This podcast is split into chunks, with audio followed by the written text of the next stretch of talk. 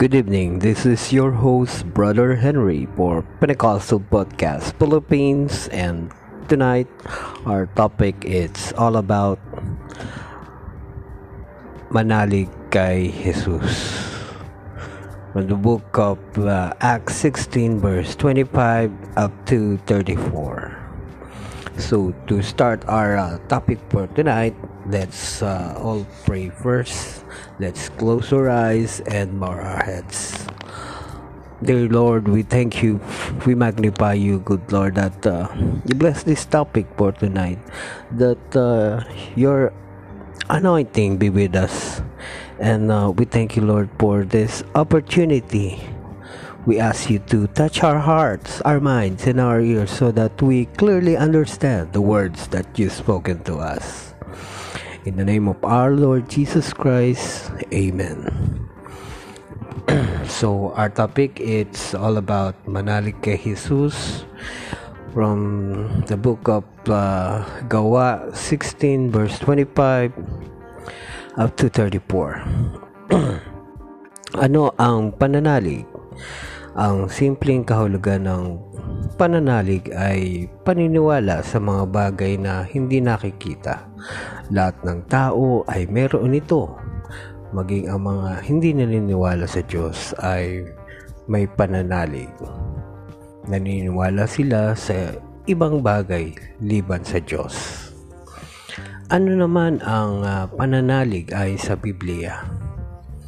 Sa Biblia, ang pananalig ay naniniwala ka sa Diyos at masigasig mo siyang hinahanap. Sa aklat ng Hebreo 11 verse 6. At ayon sa Santiago 2 verse 17 up to 26, ang pananampalataya dapat ay may kalakip na gawa. Kung lilinawin at ay pagsunod sa salita ng ating Panginoong Hesukristo. Ay sa Hebreo 5 verse 9, ang kaligtasan ay para sa mga sumusunod sa ating Panginoong Hesus. At ang pinakamataas na antas ng pagsunod ay ang pagtupad sa salita ng Diyos. Ano ang ibig sabihin ng manalig kay Hesus? Sa mga Gawa 16 verse 30, ang napakahalagang tanong ng bantays na taga-Pilipos, mga Ginoo, ano ang dapat kong gawin upang maligtas? Pansinin ang sagot ni Pablo sa talatang 31, manalig ka sa ating Panginoong Hesukristo. Maligtas ka at ang iyong sambahayanan. Bakit ganun ang sagot ni Pablo? Una, ang mga taga-Pilipos ay walang kaalaman tungkol kay Hesus. Ang kanilang relihiyon ay sumasamba sa maraming Diyos tulad nila Jupiter, Artemis at Diana. Kaya kailangang ipakilala at ipalam natin kung sino si Hesus at kung bakit siya dapat manalig sa Kanya. Kaya nga sa talatang 32, tinuruan sila ng salita ng Panginoong Hesus. Ang pananampalataya na makakapagligtas ay dumating sa pagkinig sa salita ni Kristo. Roma 10 verse 17. Sa mga Gawa 16 verse 33, ang mga sinabihang manalig kay Hesus matapos ang makapakinig ng aral ni Kristo ay nagpabautismo dahil ito ang dapat maganap sa mga nananalig o sumasalampalataya. Marcos 16 verse 16. Ang sumasampalataya at mabautismuhan ay maliligtas. Ang pananalig ng bantay na taga-Pilipos ay kanyang nilakipan ng gawa o pagsunod. Kaya ito ay naligtas sa kanya at kanyang sambahayan. Ang nangyari sa buhay ng taga-Pilipos ay nangyari din sa ibang nakapakinig tulad sa mga Hudyo. mga gawa 2 verse 38 sa mga taga Samaria, mga gawa 8 verse 12 up to 17 sa mga taga Episo, mga gawa 19 verse 1 up to 6 at mga taga Cesarea, mga gawa 10 verse 44 up to 48. Ano ang pangkaraniwan sa kanila? Sila ay nananalig sa ating Panginoong Jesucristo. Sila ay nagsisi ng kanilang mga kasalanan. Sila ay nagabautismahan sa tubig sa pangalan ni Jesucristo. Sila ay tumanggap o nabautisma ng Espiritu Santo.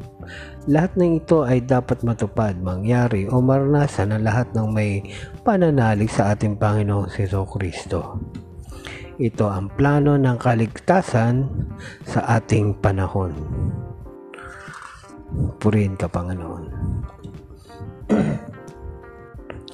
Ano ang kahulugan ng Episo 2 verse 8? Ang talatang ito ay madalas ginagamit ng mga nagtuturo ng Biblia na hindi naniniwala na ang bautismo ay kailangan at bahagi ng kaligtasan. Ngunit bago natin tanggapin ang aral na ito, atin muna pag-aralan ang diwa o kahulugan nito.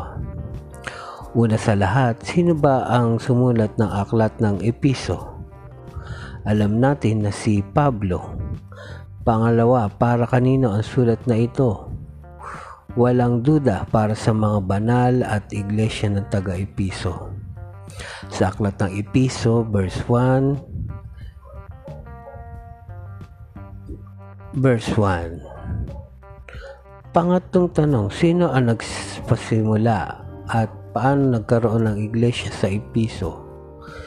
Si Pablo rin ang nagpasimula ng iglesia sa Episo. Pang-apat, anong nangyari o naganap sa Episo? Ating pansinin ang aklat ng mga gawa 19 verse 1 up to 6. Sa talatang 1, nakarating si Pablo sa Episo at nakasumpong ng ilang alagad ni Juan na nagbautismo sa mga nangyari ayon sa talata. Ito ang ating mapupuna.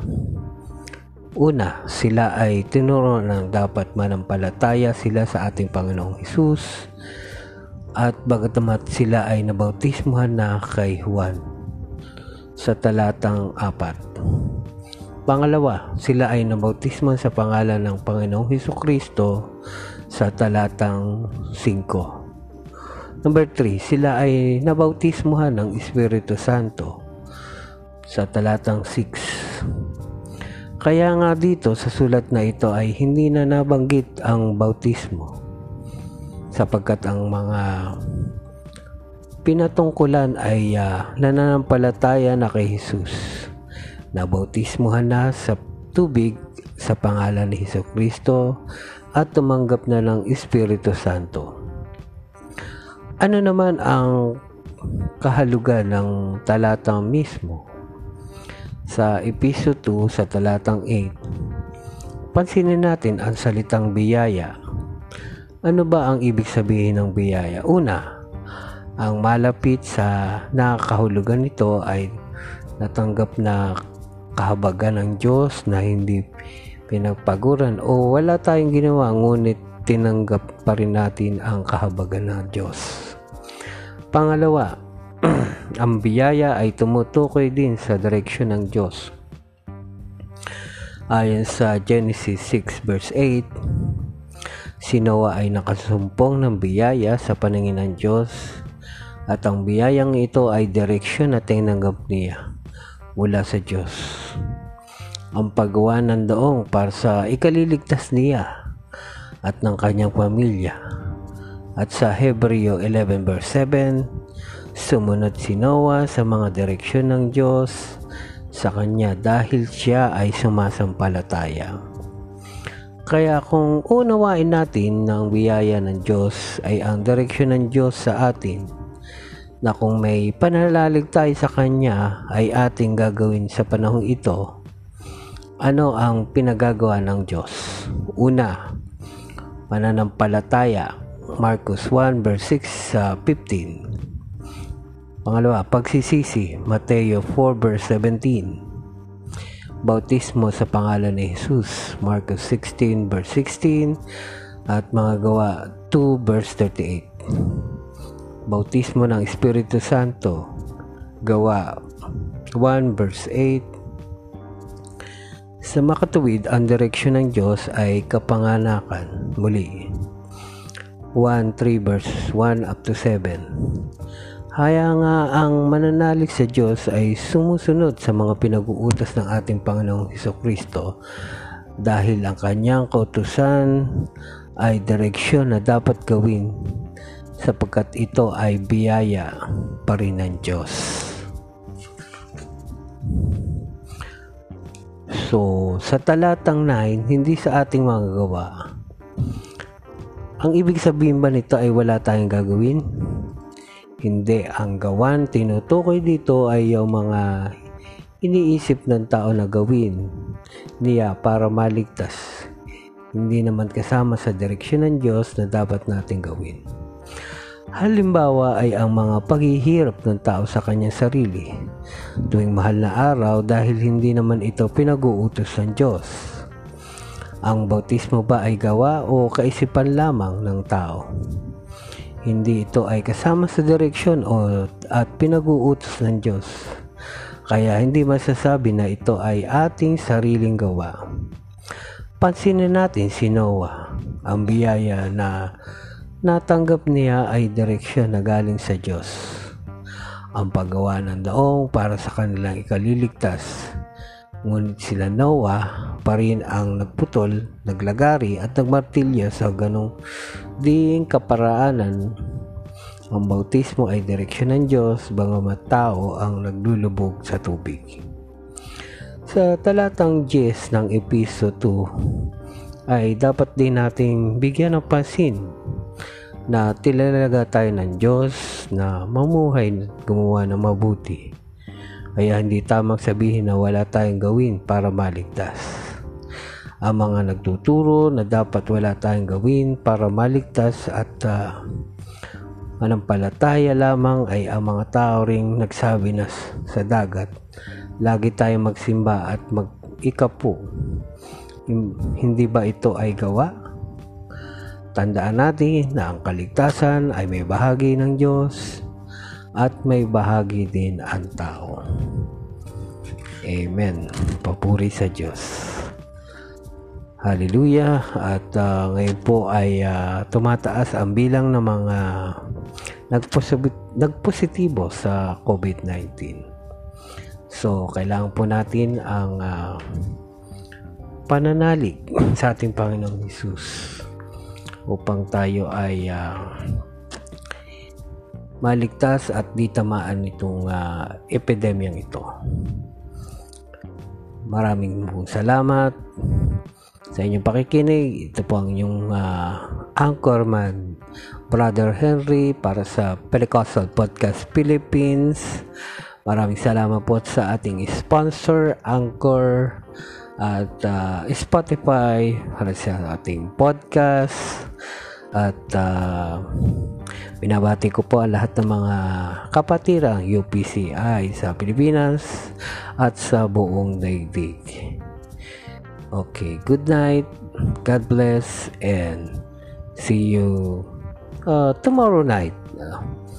And take care, always wear your mask and your face shield. Good night again, and bye-bye.